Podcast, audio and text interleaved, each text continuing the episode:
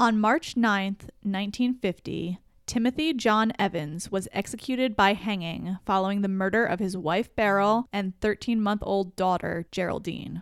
Three years later, it would be revealed that their neighbor was a serial killer responsible for the deaths of Beryl, Geraldine, and six other women. The wrongful execution of Evans led to the suspension and eventual abolishment of capital punishment in the UK and was dramatized in the 1971 film 10 Rillington Place. This is based on a true crime.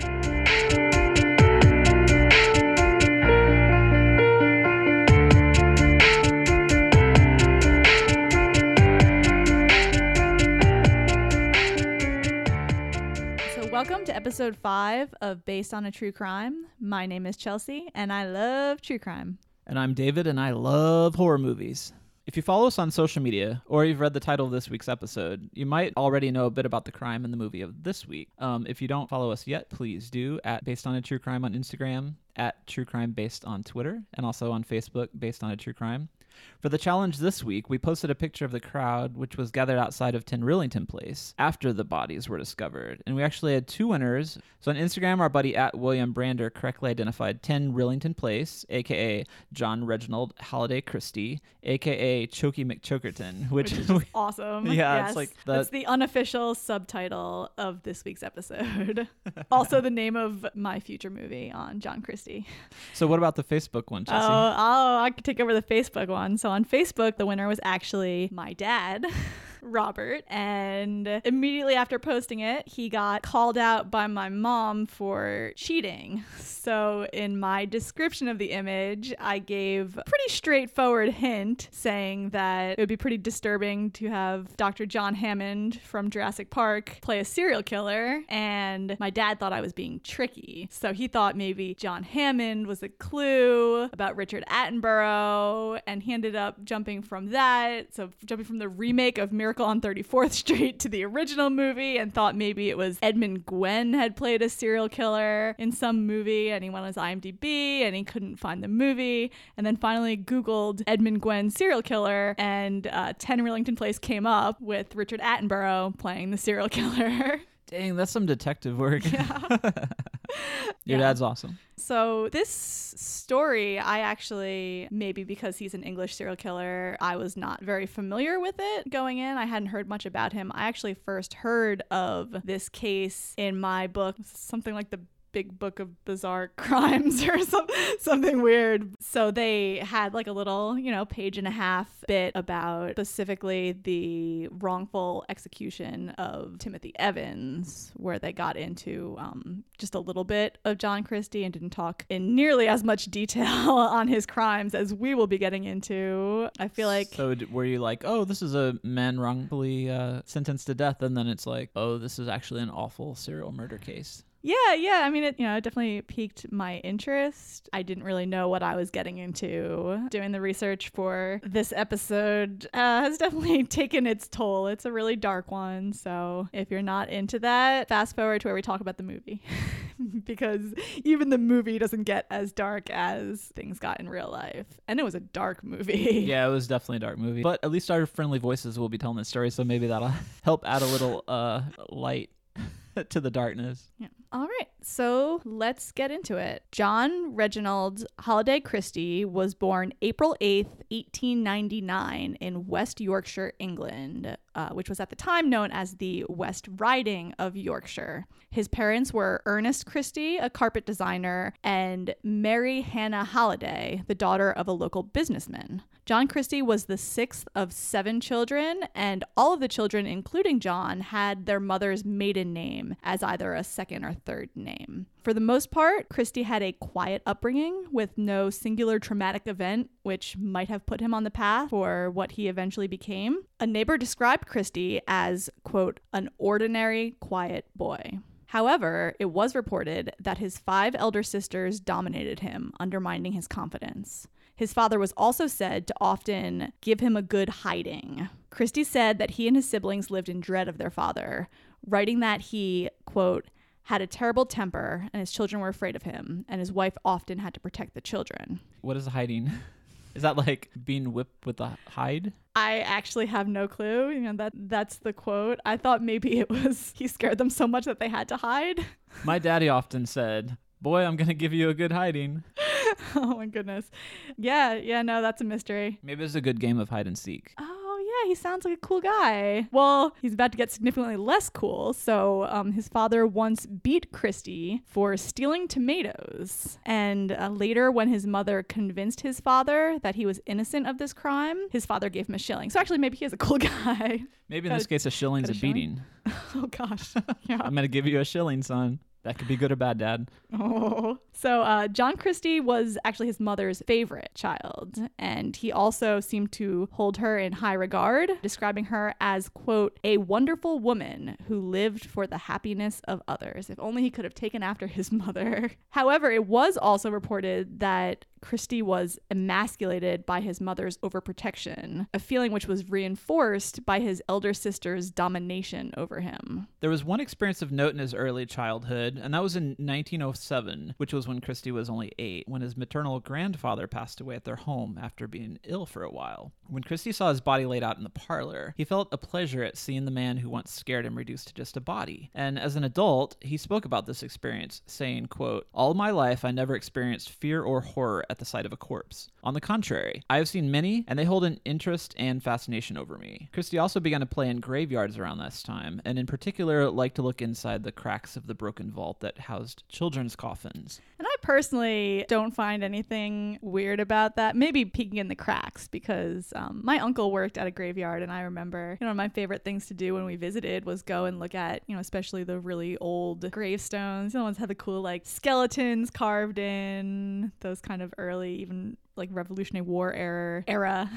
graves. But I would also say that probably my biggest fear would be peeking into a crack at a graveyard and seeing a body. Gravestones, cool. Walking around, fine. Bodies, no thank you. It's one thing if it's like a couple hundred year old, you know, graveyard, and it's like, ooh, is that a, a, a skeleton? When it's like a rock or something, so or dust, I don't know. So when Christie was 11, he won a scholarship to Halifax Secondary School, and he excelled at mathematics and algebra. It was later found out they had an IQ of 128, putting him in the smartest 5% of the UK population. He also sang in the choir and became a King's Scout, which is basically the equivalent of an Eagle Scout in Boy Scouts. You could give everyone a lesson on that, right, Mr. Eagle Scout? Yep, yep. I've uh, revealed my uh, secret Eagle Scout. Unfortunately, he was unpopular with his fellow pupils. He was considered a loner, and upon leaving school in 1913, he became an assistant movie projectionist. He was also a member of the All Souls Church and enjoyed his time there. He talked of learning the Ten Commandments and said, quote, The sixth commandment, thou shalt not kill, fascinated me. I always knew that someday I should defy it. Yikes. Yeah, I don't know. That yep. just fills me with dread. Especially at thinking that sort of thing as a kid, going to church as a kid, which I don't have that experience. Yeah, he had it like written down, and it was the idea- hi- highlighter all over that. So he was fond of photography and reading, particularly books on technical subjects like medicine and gardening. So, a second notable experience occurred when Christie was 15. He went to the Lover's Lane in Halifax, where local teens would gather and try to pick up girls, but he did not have any luck, leading to him being taunted by other boys. He said that this experience made him feel like he, quote, was not like the other boys, probably if he wanted to kill people when he was 15. Not like most boys. Is that locker room talk? Is that what you talked about in the locker room? Uh, no. um, so eventually he was successful in picking up a girl in Savile Park.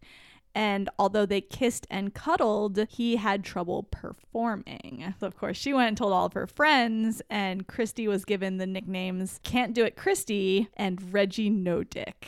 Which uh, I think I prefer those to his later nicknames of um, the Rillington Place Strangler and the Whispering Killer of London. I would like to remember him as Reggie No Dick, personally. So, this experience so traumatized him that he could not repeat these nicknames in public even 40 years later. And this experience is also often considered as um, kind of a defining moment for Christie, um, particularly shaping his hatred and dread of women, which meant that he could only perform sexually when he was in complete control. Christie himself said that, quote, all my life I've had this fear of appearing ridiculous as a lover. And some historians have also pointed to an earlier experience of Christie's. When he was 10, apparently he saw one of his older sister's legs up to the knee. Gasp. Scandalous. Very scandalous. But I guess he felt aroused by this. And not only was this, you know, his sister, but this is also a woman that he really resented for being so domineering. The case has also been made that he hated women and, in particular, women who he was attracted to because he knew that he could not satisfy them due to his inability to perform in bed. In any case, it is likely that there's not just one moment which, you know, made him who he is. It was a combination of factors, a very bad combination of factors. So what we're saying is uh, he has multiple supervillain origins, Yeah. like layer upon layer of. What we're saying is cover your knees, ladies. Jeez. I'm not saying that. Wait, that's that sounded leering. I'm sorry. In September of 1916, Christie enlisted in the army during World War I, where he served first as an infantryman and later as a signalman. In April of 1918, his regiment was dispatched to France, and that June, he was injured in a mustard gas attack and spent a month in a military hospital in Calais. He claimed that the attack left him blind and mute for three years, and was the reason later in life that he could not speak louder than a whisper. Hence the Whispering Killer of London. Just the creepiest, creepiest serial killer nickname, I think. It's it's extremely creepy. I agree. However, there's no record of his blindness, and physicians determined that his symptoms were a hysterical reaction rather than a true physical malady. Christie's reaction fits into a pattern of exaggerating or feigning illness to avoid unpleasant situations, garner sympathy, and to get attention. Christie left the army and became a clerk, and on May 10th of 1920, he married Ethel Simpson Waddington from Sheffield at the Halifax Register Office, despite being mostly speechless at the time. Which is like, I feel like a little bit unfair that a guy who not only is a burgeoning serial killer who can perform sexually, but he also doesn't even talk and he can easily find someone to marry, which I guess I shouldn't complain because I found you, but it took me a while. After he was speechless at the time, the couple moved to Sheffield and remained there for the first part of their marriage. However, they struggled due to Christie's impotence with her while frequenting sex workers. Uh, it has been reported both that she teased him about his inability to perform and that friends and neighbors gossiped that she stayed with him out of fear, which seemed contradictory. yeah, personally, I would not tease someone if I was afraid of them, but to each their own, I guess. So early in their marriage, Christie got a job as a postman. Uh, it was also around this time that Christie committed and was convicted of a number of criminal offenses um, with kind of an increasing severity. So in April of 1921, he was caught stealing postal orders and he went to prison for three months. And then in January of 1923, he was convicted of obtaining money on false pretenses and violent conduct and was put on 12 months probation. In 1924, he committed two acts of larceny and received consecutive three and six month imprisonments. Around this time, stories also began to circulate about Christie frequenting sex workers, and this ultimately led to his separation from Ethel. He moved to London while she remained with her relatives in Sheffield and she got a job as a typist. And then in 1929, getting into that escalation, so uh, Christie had another run in with the law, and this time it was for assaulting a sex worker with whom he was living in Battersea, a district in southwest London. Christie actually hit her in the head with a cricket bat, and the magistrate described this as a quote, murderous attack. And for that, he was sentenced to six months of hard labor. And this wasn't even his last offense. His last offense was actually in uh, 1933, and this was for stealing a car from a priest who had befriended him. And this uh, has a little bit, getting into my Broadway dorkiness, uh, just reminded me a little bit of Les Mis, um, that early scene where Jean Valjean is taken in by the priest and then goes and steals his silver, and the priest forgives him, and Jean Valjean takes that moment to turn his entire life around, um, which John Christie did not do. Spoiler alert. he did not. No. So he was imprisoned for three months for this offense. And during this time, he actually ended up getting back in touch with Ethel and the couple reconciled. um, so she moved to London to be with him. Although Christie did continue to seek out sex workers to relieve his increasingly violent sexual urges. Those are three words in succession that you just don't really want to hear or think about. No, no, No. definitely not. Uh, so in 1937, the Christies moved into the um, top floor of 10 Rillington Place before finally settling into the infamous ground floor flat in December of 1938. The flat was squalid, and at the time, the Notting Hill area where it was located was run down. So it's not the Notting Hill area that you see in that Julia Roberts film. Sometime after moving to London, Christie was hit by a car and had to be hospitalized, which was an accident that fueled his hypochondria. Christie used a number of ailments as an excuse to stay home a lot and visited doctors a total of 173 times over 15 years. It was around this time that the beginnings of World War II were creating turmoil in London. Christie volunteered to join the War Reserve Police and became a special constable for Harrow Road Police Station, a position which he held for four years. It is unlikely that anyone checked his past record, which should have barred him from this service. His fanatical attitude towards upholding the law earned him the nickname the Himmler of Rillington Place. That is just a nickname you don't want either. Yeah, another one on the list. There's so many. Chokey McChokerton. He is a supervillain. Yep. All these nicknames. So Christie enjoyed his new position, and particularly the authority which came with the uniform.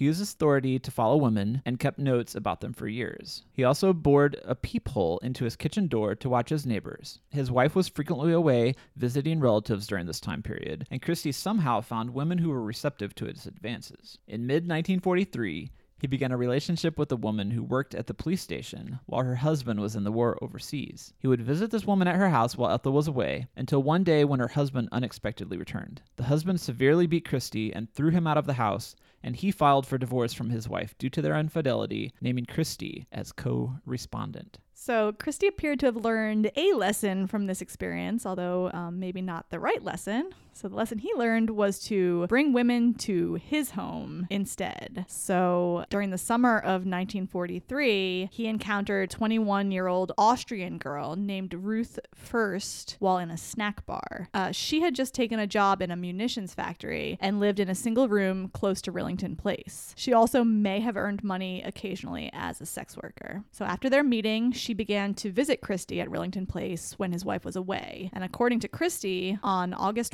24th, he received a telegram uh, while Ruth was over announcing that Ethel was on her way home with her brother. According to Christie, Ruth undressed and asked him to have sex with her and said that she wanted them to run off together, but he refused. So instead, he strangled her to death while they were having sex. He wrapped her body in her leopard coat and hid the body and her belongings under the floorboards in the front room before Ethel and her brother arrived. that's just, yeah, that's really scary. not even close to the worst thing that he's done. So the following evening, Christie moved her body to the back garden, where it remained until his arrest 10 years later. Although Ruth's disappearance was reported to the police on September 1st, her whereabouts remained a mystery. Christie wrote of this experience, quote, I remember as I gazed down at the still form of my first victim, experiencing a strange, peaceful thrill. And he also wrote, quote, My first murder was thrilling because I had embarked on the career I had chosen for myself, the career of murder. Shortly after committing his first murder, Christie resigned from his position with the War Reserve Police and began working for Ultra Radio Works in Acton. It was at Christie's new position that he met his second victim, Muriel Amelia Eady, who worked in the assembly department there. She lived with an aunt and had a steady boyfriend. Christie would often invite Muriel and one of her friends over for tea, and the four of them even went to movies together. At some point, Christie decided that he wanted to do to her what he had done to Ruth, later writing, quote, I planned it all out very carefully. And by what he did to Ruth, that means murder. Moiter. Moide. On October 7th, 1944, Christie invited Muriel to his flat while Ethel was out of town with the promise of a, quote, special mixture which he could cure Muriel's bronchitis. Never trust anyone who wants to cure anything with a special mixture. No, no, no, no, no. No, no, no, no. The mixture was a jar of Friar's balsam with two tubes inserted into it. One tube removed gas from the jar for Muriel to inhale. The other connected to the domestic gas, which at the time was coal gas consisting of 15% carbon monoxide. The carbon monoxide gas bubbled through the Friar's balsam, masking the smell. Within a minute of breathing in this mixture, Muriel was weakened enough for Christie to easily overpower her. He strangled her with a stocking while having sex with her. There is some question as to whether Christie is a necrophiliac or not, due to the likelihood that his victims died while he was having sex with them, but by his own account, were alive when he began. In any case, lines were definitely blurred. He placed Muriel's body in the communal wash house while digging a hole for her body in the back garden, close to where Ruth was buried. Later, while digging around in the garden, he uncovered a femur bone, which he used to prop up the trellis in plain view. So at this point, we're going to take a little break from John Christie's story and give um, more of a backstory about another one of John Christie's victims, the one that didn't actually die by his hand. So this is the story of Timothy John Evans. Uh, Timothy Evans was born on November 20th, 1924, in South Wales. His father left their family shortly before Evans was born, and Evans had difficulty learning from a young age. And he also missed a lot of school as a child when he developed tubercular verruca on his right foot, which needed extensive treatment. Although Evans was reported by some to be illiterate, he, um, at the very least, was able to read comic books, which he consumed avidly. He also developed a bad habit in his youth of inventing these kind of self aggrandizing stories, such as telling people that his father was an Italian count. Um, Evans actually had a, um, a very low IQ, an IQ of 70, and at the age of 24, he was said to have the intellect of an 11 year old. So in 1935, Evans moved with his mother and her second husband to London, where he worked as a painter and a decorator while attending school. In 1937, uh, he returned to South Wales briefly and he worked in the coal mines there until eventually he had to resign because of continuing problems with his foot. So he returned to London in 1939 to live with his mother. And in 1946, they moved to St. Mark's Road in Notting Hill, um, just about two minutes from 10 Rillington Place. Evans met Beryl Susanna Thorley on a blind date set up by a friend. Within a few weeks, they were engaged and quickly married on September 20th, 1947. Initially, the, the couple lived with Evans's mother, but when Beryl discovered she was pregnant in early 1948, they decided to move into their own place that Easter Monday. They moved into the top floor flat at 10 Rillington Place, and Evan's sister Eileen was reportedly weirded out by Christie. One day when visiting, Christie appeared in the Evanses' flat with tea for her. Although she declined, he did not leave until she said that her brother would be back soon. On October 10, 1948, the couple's daughter Geraldine was born. Her birth put a strain on the marriage, as Evans's salary could no longer cover their bills. Timothy and Beryl fought often, fights which were loud enough to be heard by their neighbors and which led to physical violence that was witnessed on several occasions. These fights were centered on Beryl's inability to keep house and manage family finances, and were exasperated by Evan's heavy drinking and short temper. They also fought about a friend of Beryl's, Lucy Endicott, who lived with them briefly and whom Evans developed an interest in. When Lucy was forced out, Evans threatened to throw Beryl out of a window and even left to live with Lucy. However, she threw him out due to his violence and he returned to Beryl. In late 1949, Beryl be- became pregnant again. Beryl decided that she wanted to get an abortion due to their financial struggles and rocky relationship. While reluctant at first, Evans eventually agreed. So at the time, abortion was not legal in the UK, and I don't think, you know, legal anywhere. And we all know that making abortion illegal does not stop abortions from occurring, it just makes them much less safe for the women who need them. You know, this is the point where actually the stories of Timothy Evans and John Christie begin to combine.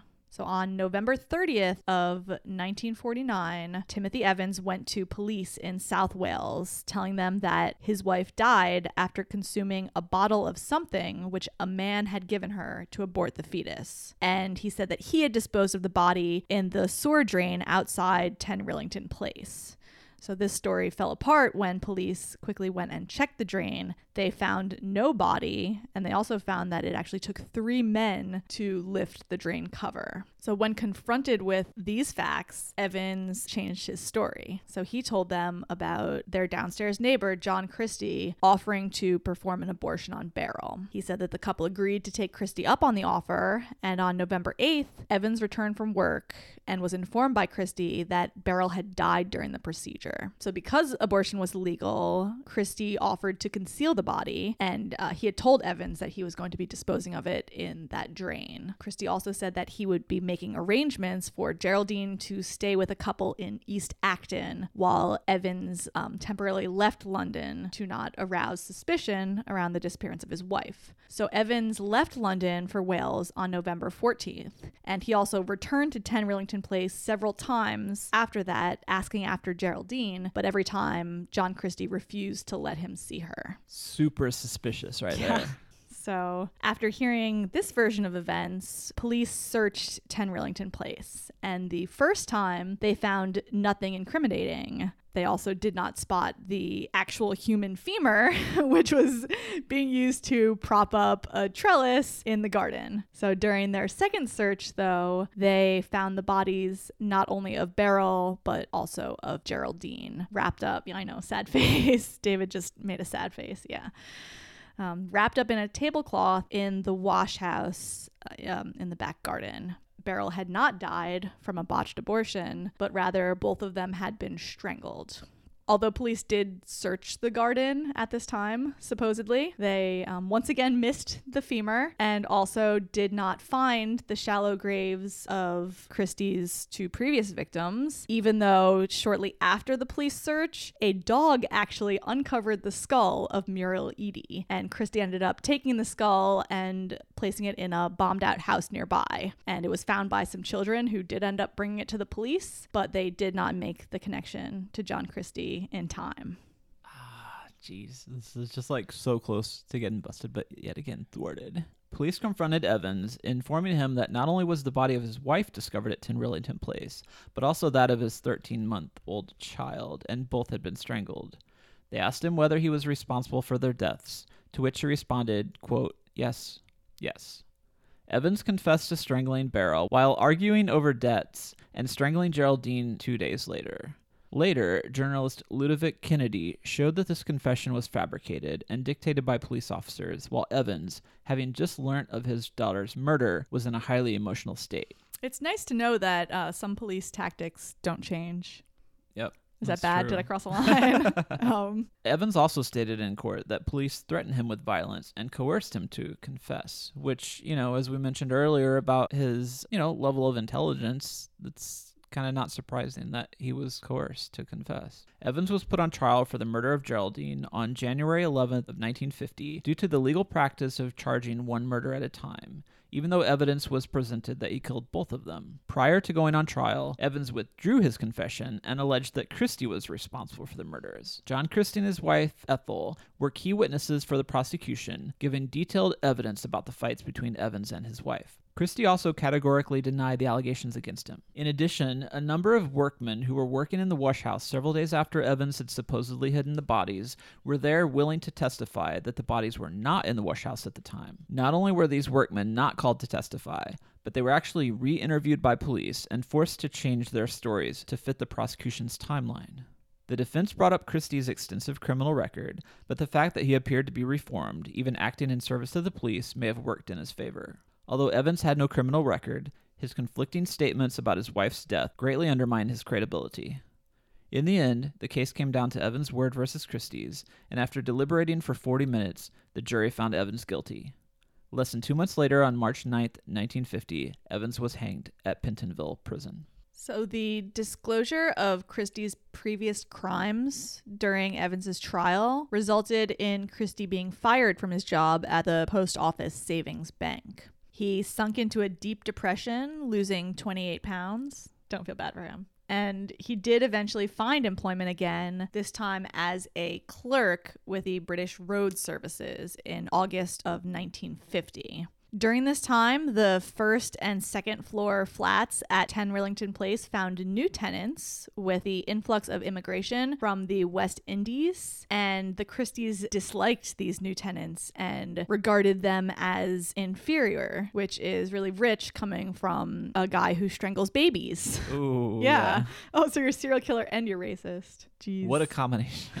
So on December 6th of 1952, John Christie suddenly resigned from his job, claiming that he had found a better job in Sheffield and that he and his wife would be moving. And after his wife Ethel disappeared, John Christie told others that she had already moved and that he would be following her shortly. But the truth was that on the morning of December 14th, 1952, which is my birthday, not, Yeah. nine, not 1952. Wow. Um, You but look December sprightly 14th. for yeah.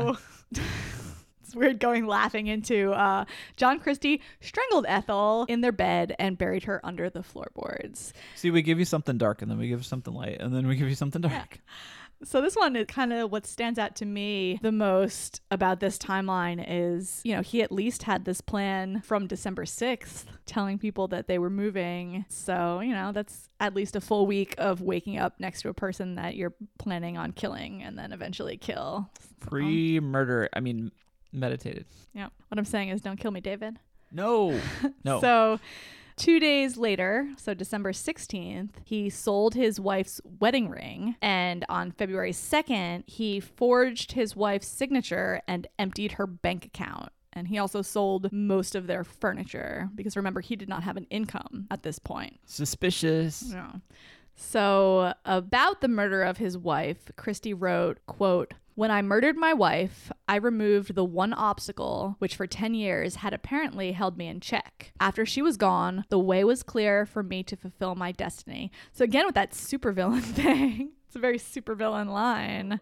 So, to John Christie, it seems fulfilling his destiny meant killing more women, and he did just that murdering three women in quick succession between January 19th and March 6th of 1953. These women were Kathleen Maloney, Rita Nelson, and Hectorina McLennan.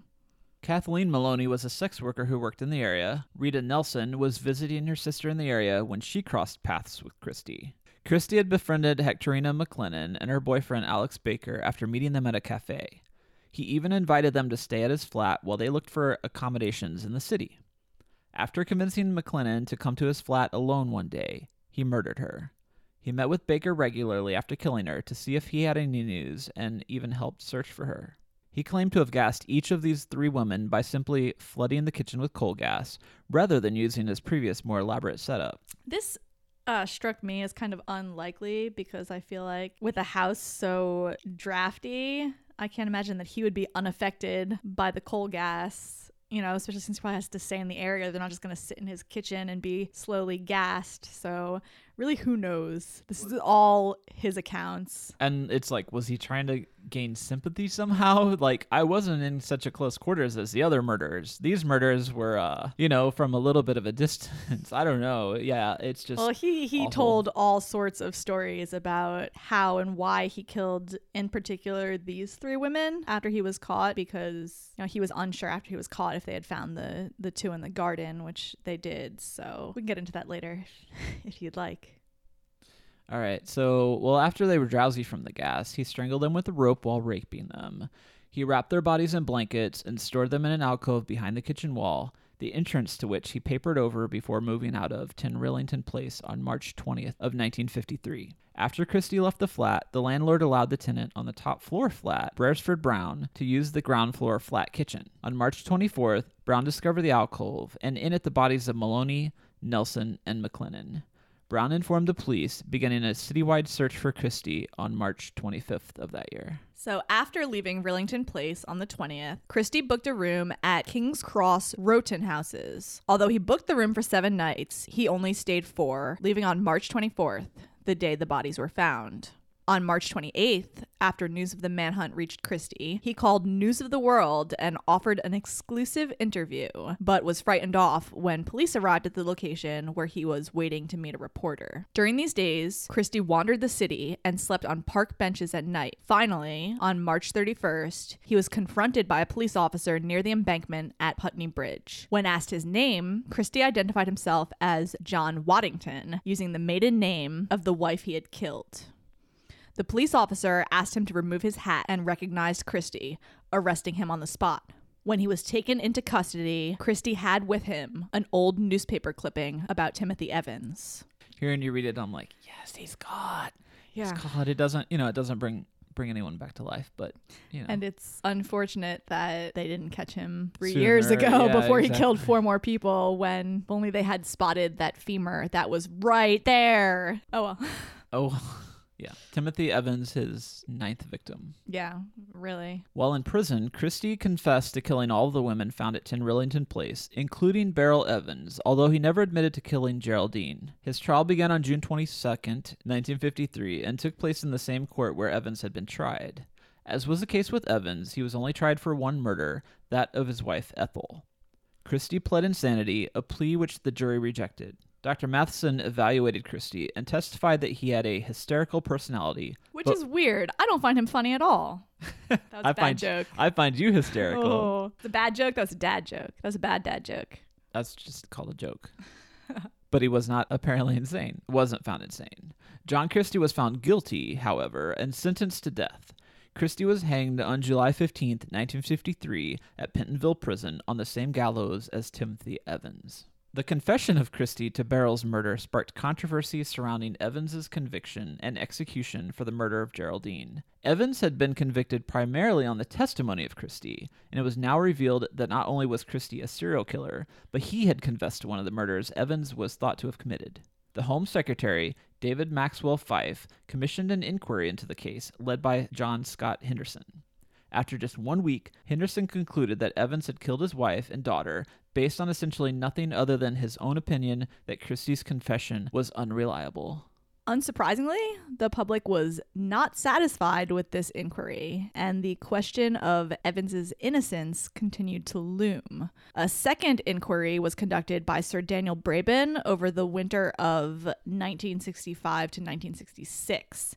And this inquiry took a much closer look at the evidence and arguments presented in this case. The inquiry found that it was, quote, more probable than not that Evans had killed his wife, but that Christie was responsible for Geraldine's death. Although, in any case, uncertainty meant that a jury could not have been sure Evans was guilty of either crime beyond a reasonable doubt. Because Evans had been convicted of the murder of his daughter and not his wife, this finding meant that the Home Secretary was able to recommend a posthumous pardon for Evans, which was granted on October 18th of 1966. Evans's remains were returned to his family, who reburied him in a private grave. Following this controversy, capital punishment for murder was suspended in the UK in 1965 and it was finally completely abolished in 1998. Which it just goes to show you that things, you know, those wheels are slow to move, regardless of how the abundance of evidence and the reality behind it all and the public outcry. It just takes a long time.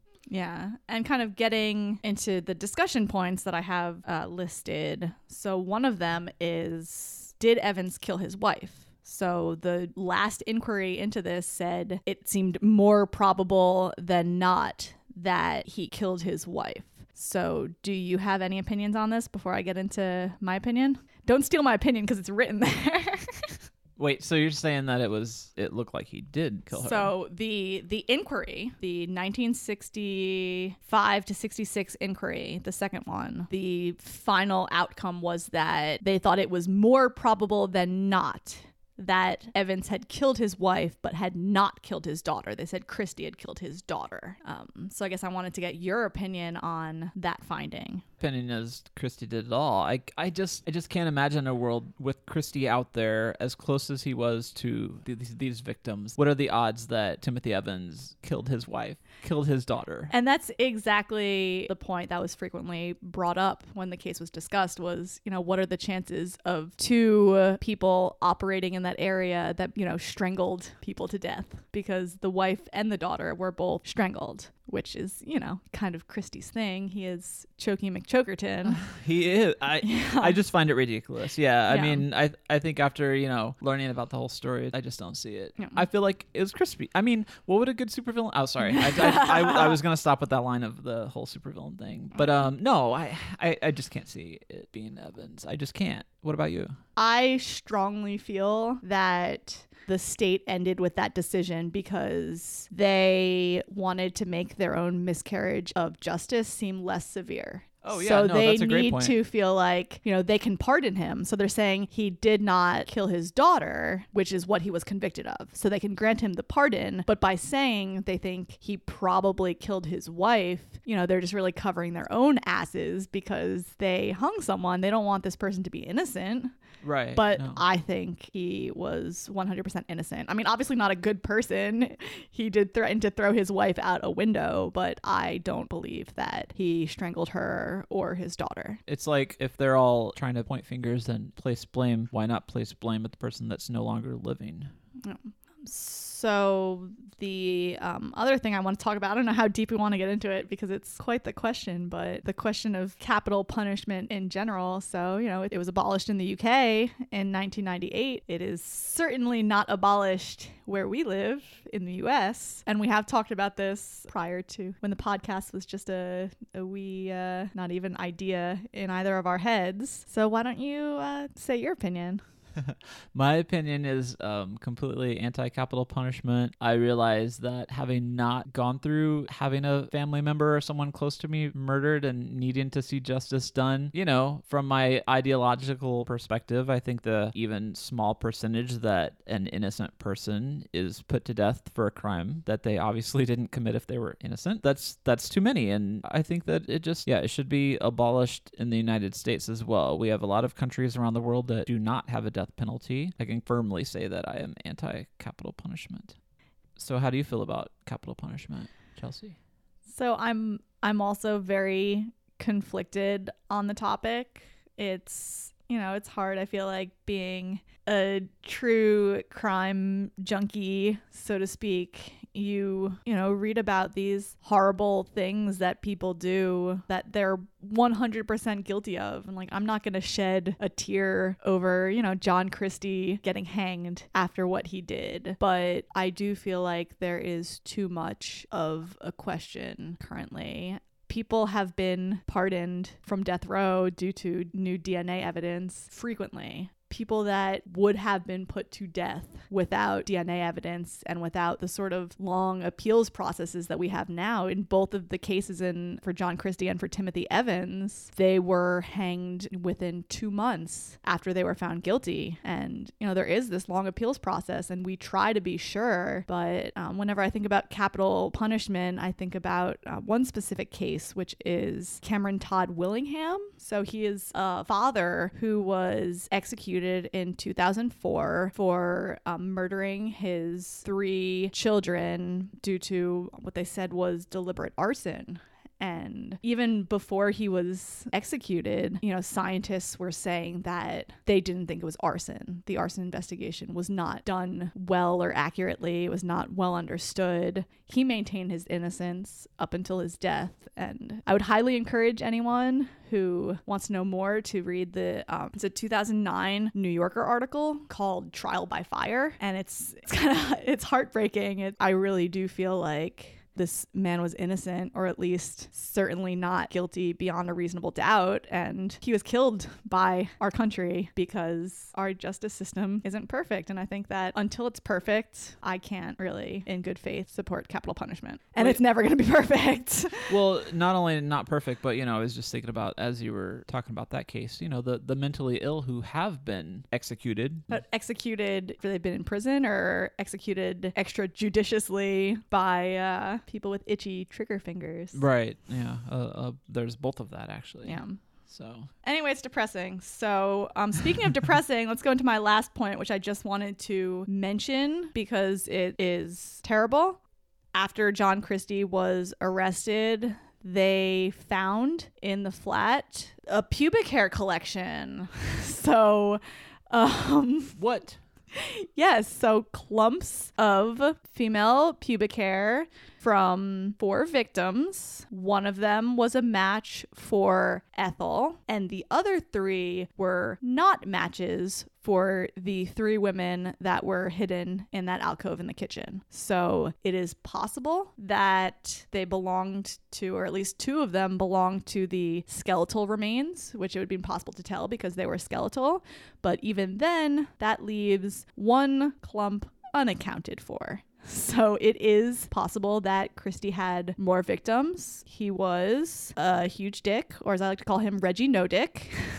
and he specifically did target, you know, sex workers, which I think that he considered this population to be a population that he could kind of get away with killing. The idea that there are not people who will be looking for them. So it's possible that he has more, there are more bodies that can be attributed to John Christie, major asshole.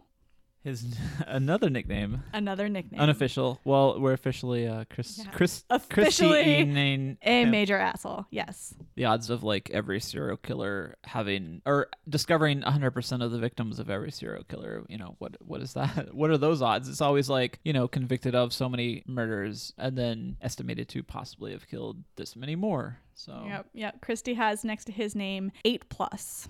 So um, that's counting both Beryl and Geraldine, which uh, I guess history has decided that he killed, even if the UK justice system has decided that uh, Evans killed Beryl.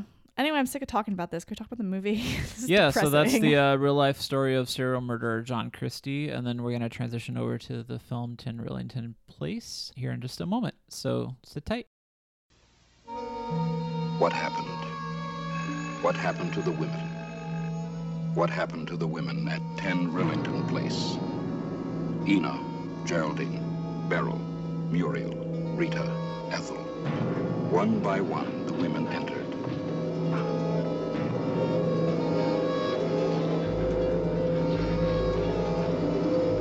One by one, they never came out of 10 Rillington Place. It's all so terrifying because it's also true.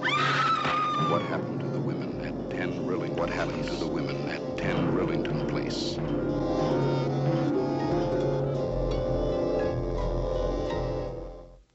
So, after dealing with the real life details of the crime, there was a film that came out in 1971, directed by Richard Fleischer, also called 10 Rillington Place. And throughout the 60s, filmmakers had tried to create a film version of the story, but because the Christie case was so disturbing, they felt like British audiences weren't ready for it. Which, I mean, it's it's intense now, right? yeah. we experienced that you with the research and even just talking about it so far it's quite grueling Yeah, and I think the film does a good job portraying Christie and his crimes in a way that's disturbing while not going into the more graphic details. There were no clumps of pubic hair and no very graphic depictions of rape, mostly just close ups of Richard Attenborough's heavy breathing, bald capped face, which, ugh. yeah. Yeah. No, you're right. It, it it feels like a film. It doesn't feel like a documentary or, or some sort of I don't know salacious, down and, and dirty sort of film. The crimes themselves are are awful, but it, you know, plays out as a film narrative in a well structured way. So the film takes place between October 7th of 1944 through March 31st of 1953. But it did specifically focus in on the Evanses. Right. So the the murder of Beryl and Geraldine. So that that 1944 to 1953 range. So it began with the killing of Muriel, which happened in um, 1944. But then you know the Evanses didn't move in until was it I think 1949, and then that 1953 is actually the film ends with his arrest. Um, Yeah, so we spend a lot of time with the Like a lot of Evanses time, yeah, in, with the Evanses. in terms of the the film. So probably one of the most fascinating things that I came across while researching the film version was that they consulted with a real life executioner who was retired. His name was Albert Pierrepoint, and he became the technical advisor for the execution scene. Now, this is a big deal because at the time, it was the first opportunity that British citizens, actually, I guess most everyone who wasn't involved with the execution or the justice system in the UK, had seen an execution occur that way. So it was um, still covered under the government's Official Secrets Act, and there were no details that had been written down regarding how this occurred. So Pierrepoint came in using an assumed name, he was anonymous, and he was able to recreate the scene from his real life experience. Uh, which is interesting kind of how differently they treat or they treated executions in the UK at the time compared to the US because I feel like when people are executed in the US there's much more of a spectacle to it right? Families can go press can be present you know there's a big deal with recording the last words um, so it's definitely does not have that that secrecy that seemed to be present in the UK. Yeah, and when when I think of death by hanging, I imagine something differently than how The it plays out in the film. Yeah, yeah. absolutely. Yeah. And, and instead, as you'll see in the film, they they walk him into a room and there's a noose hanging and it's very ominous. But I was like, are they gonna walk him up and have him step on a chair or a ladder? But I thought maybe they're gonna hoist him up with the other end of the rope. I was like Yeah. kind of shocked when it happened. and it was so sudden. Yeah. And the fact that you know he's just it was the the floor. They like Right, they drop out. A door opens up in the floor and just yep. ugh. Yeah, so that was a very dramatic and impactful scene. We get to see Timothy Evans hang. We do not get to see Christie hang. That's uh, left to the imagination. So you can imagine that's as awful as you really can. hope it's slow. No, I shouldn't say that. All right, so speaking of Christie, Richard Attenborough played John Christie. and that if the- not Richard, not Santa Claus. Yeah, so not John Hammond. Yeah, so you may not know the name, but it is uh John Oh, I hope you know Hammond the from- name. yeah, from Jurassic Park. Uh, everyone's grandfather, the kindly Walt Disney of Jurassic Park. Kris Kringle from The Miracle on 34th Street. You know, re, re reboot. That's not a word you use for re- that. Reimagining. No, I think it's remake at that point. Yeah. So yeah, no, it, it it's very interesting because I think neither of us had seen any of his performances from the early 70s. You could tell it was him, but he's under prosthetics that apparently took 3 hours to get ready. It's it's primarily a bald cap. Uh, he does not have the height of the real life John Christie, which based on all of the nicknames that he has, you would imagine the real life version to be a tiny man. Sorry, tiny men out there. But no, he was actually fairly tall and, and slender in real life, whereas Richard Attenborough, he's not a, a, a statuesque actor. So I've got a really great quote from his perspective on getting the role of John Christie, which was from an interview of the Times of London that was published before the film came out on May 18th of 1970. And he says, quote, I do not like playing the part, but I accepted it at once without seeing the script. I've never felt so totally involved in any part as this. It is a most devastating statement on capital punishment. Yes. Yes, it is. Uh, yeah, so in terms of the other very notable actor that is in the film version, we have Chelsea. John Hurt. And David is letting me talk about him because he's adorable in this role. He's very young. This was 1971. Tall with was it foppish good looks. You know, he's got the kind of longer hair, which I'm a fan of now, especially because David's growing his hair out. Um, he's just, you know, really handsome. He actually looks a lot like Timothy Evans, which there are um, pictures of him if you want to Google them or check out our Instagram feed. I'll, I'll post a few. But um, yeah, and he just he does a great job in the role. I will say, although they show him getting violent with his wife, it kind of seems to me from doing the research that they make him a very sympathetic character, whereas in real life you might have a little less sympathy for some of his actions. But um, I think he does a good job playing him as this kind of childlike figure because he did have the intellectual capacity of an 11 year old. Think, in particular, the kind of confusion when he discovers that, or when the police discover that his wife's body is not in the sewers and when he eventually finds out that you know not only is his wife dead but also his daughter john hurt just does a great job He does, and I think I like had a, a very physical reaction to this film, as I know you witnessed. yeah uh, you know, going through the range of emotions, especially with Timothy Evans, John Hurt's uh, character, because you know, at first the sort of like strained relationship he has with his wife and some of the initial reactions he has to explaining uh, or when she you know describes that she's pregnant again and what she wants to to terminate the the child you know seeing his reaction. I didn't have much sympathy for him at first. And then as the film progresses for me uh, really turned around by the time um, you know his fate is is sealed which i think is a testament to director richard fleischer's talent with directing actors so Fleischer made a handful of films that were based on true crimes. So tune in to future episodes. Yeah, definitely. So just giving you a list of a couple of them. Starting in 1955, The Girl in the Red Velvet Swing is the true story of Evelyn Nesbit Thaw. She was a showgirl caught in a love triangle with architect Stanford White and eccentric young millionaire Harry K. Thaw.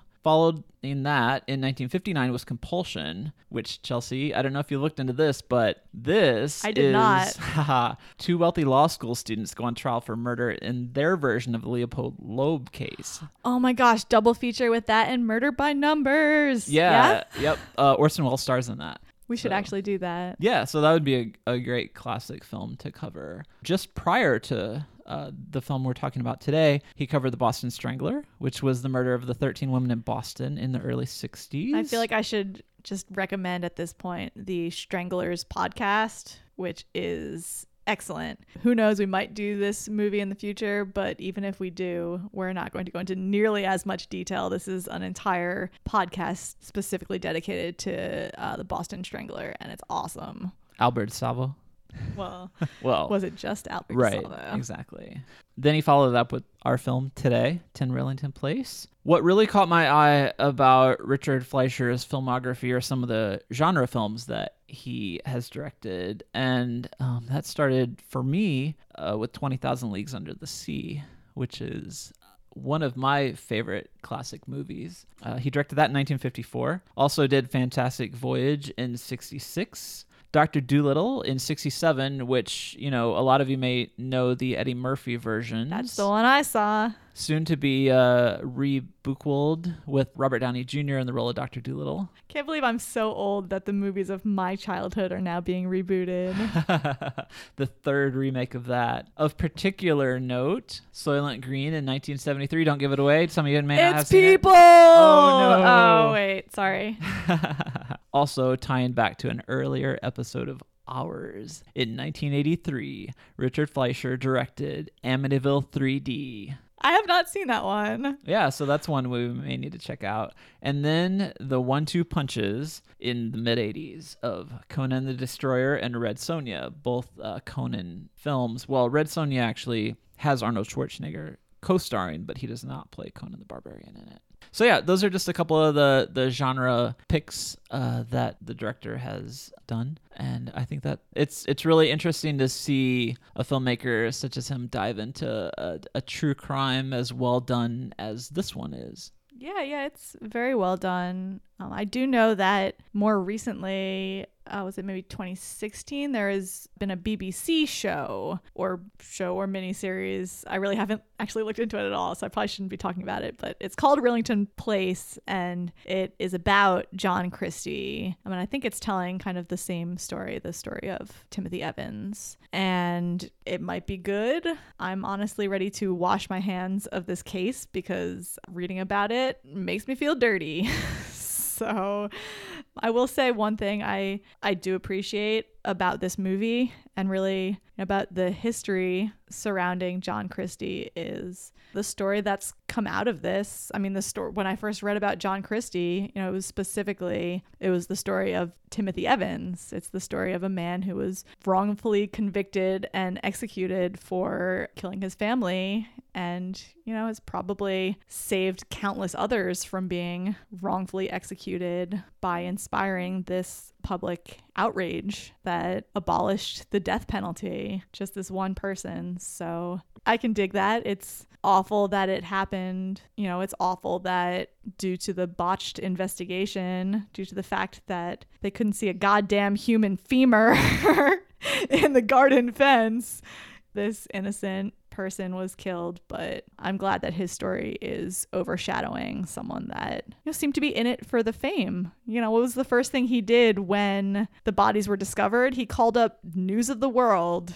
So screw you, John Christie. And well, at least in the film, the dog did not die, even though the dog was digging up uh, the Yep. shallow grave in the garden. Yep, And in real life, I guess dug up the skull. that's true. And as far as we know, the dog in real life did not get strangled either. That's true. But yeah, no, this is a tough crime. It, I know it's grueling. Having talked to you as you were doing all the, the hard research, I know it, it had an effect. And for me, as we mentioned earlier, I'm kind of uh, while it's while supernatural murders and slashers in film, I enjoy them. This film and its subject matter was was really painful, and um, I was at times sort of curled up into a fetal position and yelling at the screen and.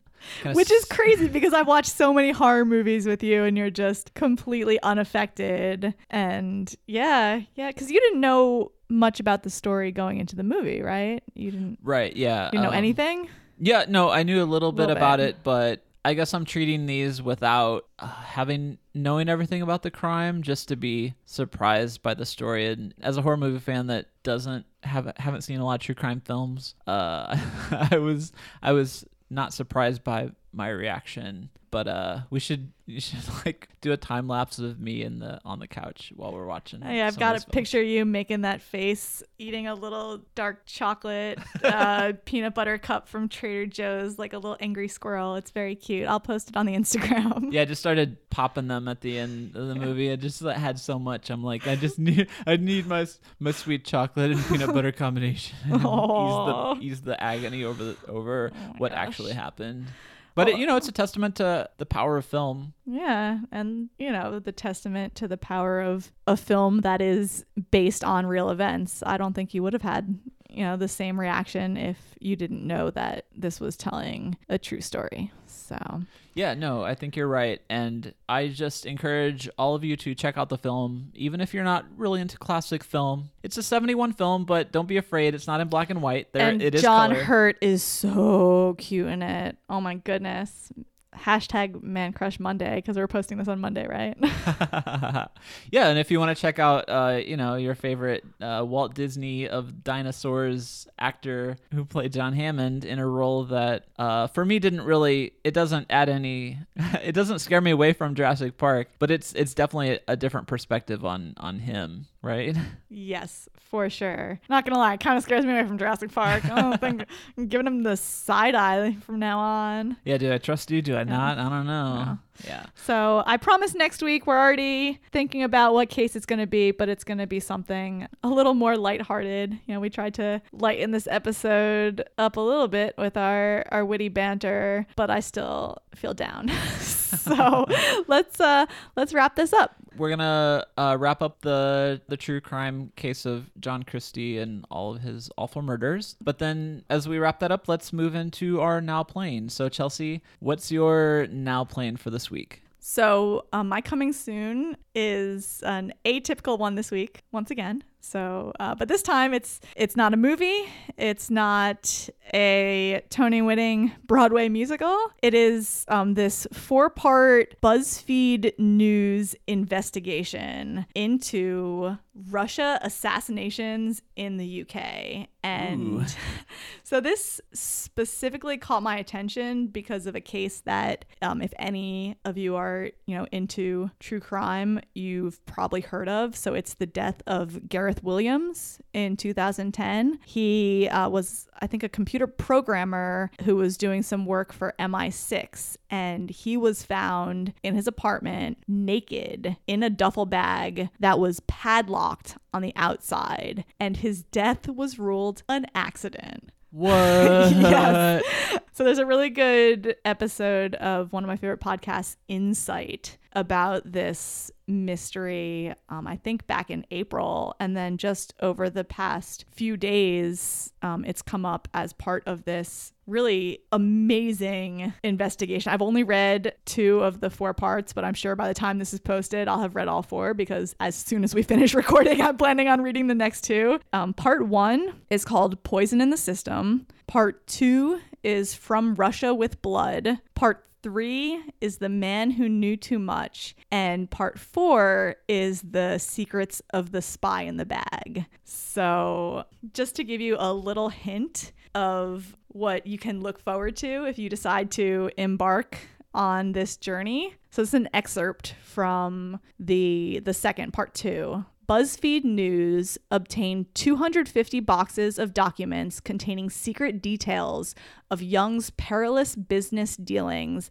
on Berezovsky's behalf, recovered files from his computers, forensically imaged his phones, reviewed hours of surveillance footage and covert recordings, interviewed more than 150 people, secured the police evidence bag that included his bloody shoes, and examined vital clues from the scene of his death that the police missed or ignored. So this is just insane. From the people that bring you quizzes like choose your favorite pasta dish and will tell you what dog you should own comes this like insane investigation into Russia assassinating people. So it's mind blowing. Read it, um, especially if you're one of those people that's like, what's so bad about improving relations with Russia? We should be friends with Russia. Read these articles. So yeah, that's my that's my now playing. How about you, David? That's a little bit of light reading. No, uh, I've got a bookmark, so I'm looking forward to checking that out. My now playing, I have a an album and then a film. So starting with the album, my album is Strange Worlds and Weird Wars by Marnie, and Marnie is uh, otherwise known as Helen Marnie, who was half of Ladytron, and this is her second solo album. So if you like Ladytron, I would definitely highly recommend checking out Strange Worlds and Weird Wars. It's available on iTunes, Spotify. It's also on uh, Bandcamp or wherever you like. And then as far as film, I've recently watched The Creeping Flesh, which is a Peter Cushing uh, Hammer horror era classic horror film. And this is a typical Peter Cushing sort of mad scientist uh, movie, and of course, our favorite Christopher Lee makes an appearance in it. Aw, Christopher Lee. I love yeah. you. R.I.P. So, Creeping Flesh started out as something I just had playing on the background. I was doing some paintings. I was actually watching on Shudder, and then I decided to go back last weekend and sit down and watch the whole movie. So, if you like, you know, that late '60s, '70s Hammer esque Peter Cushing classic horror films, I highly recommend checking that out. So that's now playing. So Chelsea, what's your coming soon selection? So, my coming soon for this week, and it's not coming out for a while, but it's kind of in the news now because they just released um, some cast photos. So, it's the new American crime story, uh, which is the assassination of Gianni Versace. Um, so, I'm really excited because I remember when this happened. this was really huge news story. Um, you know, the first season was OJ Simpson, which I was a little young for when it was in the news. Whereas, you know, for you, David, old man, um, you remember it all very well. Oh, Um, no, my memory is not so good these days. so yeah, I'm just I'm really excited. The the pictures are awesome. Definitely check them out if you haven't come across them already. And it just it makes me really excited because I thought they did a great job with um, the OJ Simpson season. So you know I have high hopes for for their take on um, Versace's murder. Uh, so what's your coming soon, David? My coming soon is a classic Dario Argento film called Phenomena, starring a pre Labyrinth Jennifer Connelly. And Phenomena is about an American, played by Jennifer Connelly, at a Swiss finishing school who calls upon insects to help a paralyzed scientist, played by Donald Pleasence, to fight a monster. Donald Pleasence. Yes, Dr. Loomis himself. Yes. Imagine that playing a scientist or a doctor. Wait, have you not? You've not seen Phenomenon? Yes, You- yes, you have I've seen it, You're excited to show it to me.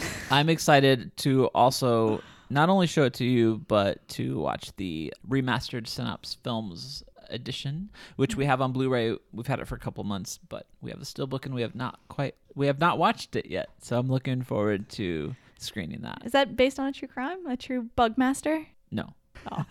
so that's well, then we probably won't have time to watch it. yeah, that's true. We may not. Anyway, so that's my pick for coming soon. Next time we have another episode, I may have to repeat it in case we didn't have a chance to watch it. However, that's on the top of the list in terms of movies that I would like to watch. All right. So there's one shout out I want to do real quick.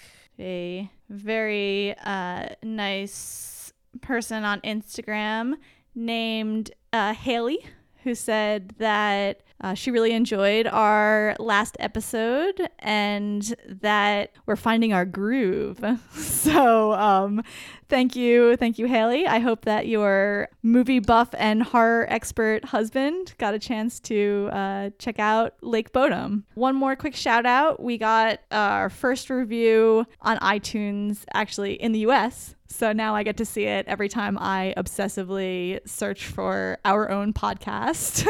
so uh, thank you, Jane Q Public, who gave us a five star review and says, I love that they're combining two interests of mine, true crime and film. Keep up the good work. And we're going to try to do just that. So. Yep, we definitely are. So thank you for the iTunes reviews. Please keep them coming. It helps raise our visibility on iTunes. We really need you guys to rate us and review us. We appreciate you taking a couple minutes out of your day to do that for us. We take your feedback to heart. We want to continue to make the show better. Also, please follow us on social media. Instagram is the place to be at Based on a True Crime. You can also follow us on Twitter at True Crime Based and Facebook Based on a True Crime podcast. So thank you for checking out this episode on the John Christie murders. And 10 Rillington Place. Yes. Uh, we've had a really grueling time talking about the crimes. You know, the film's quite good. So highly recommend you check out the movie as well. And if you do, let us know what you think. We would love to hear from you. So my mom suggested that we come up with some kind of signature sign off and since giving our kitty cats a treat is already taken, this one is David's idea. Death is but a door. Time is but a window. We'll be back.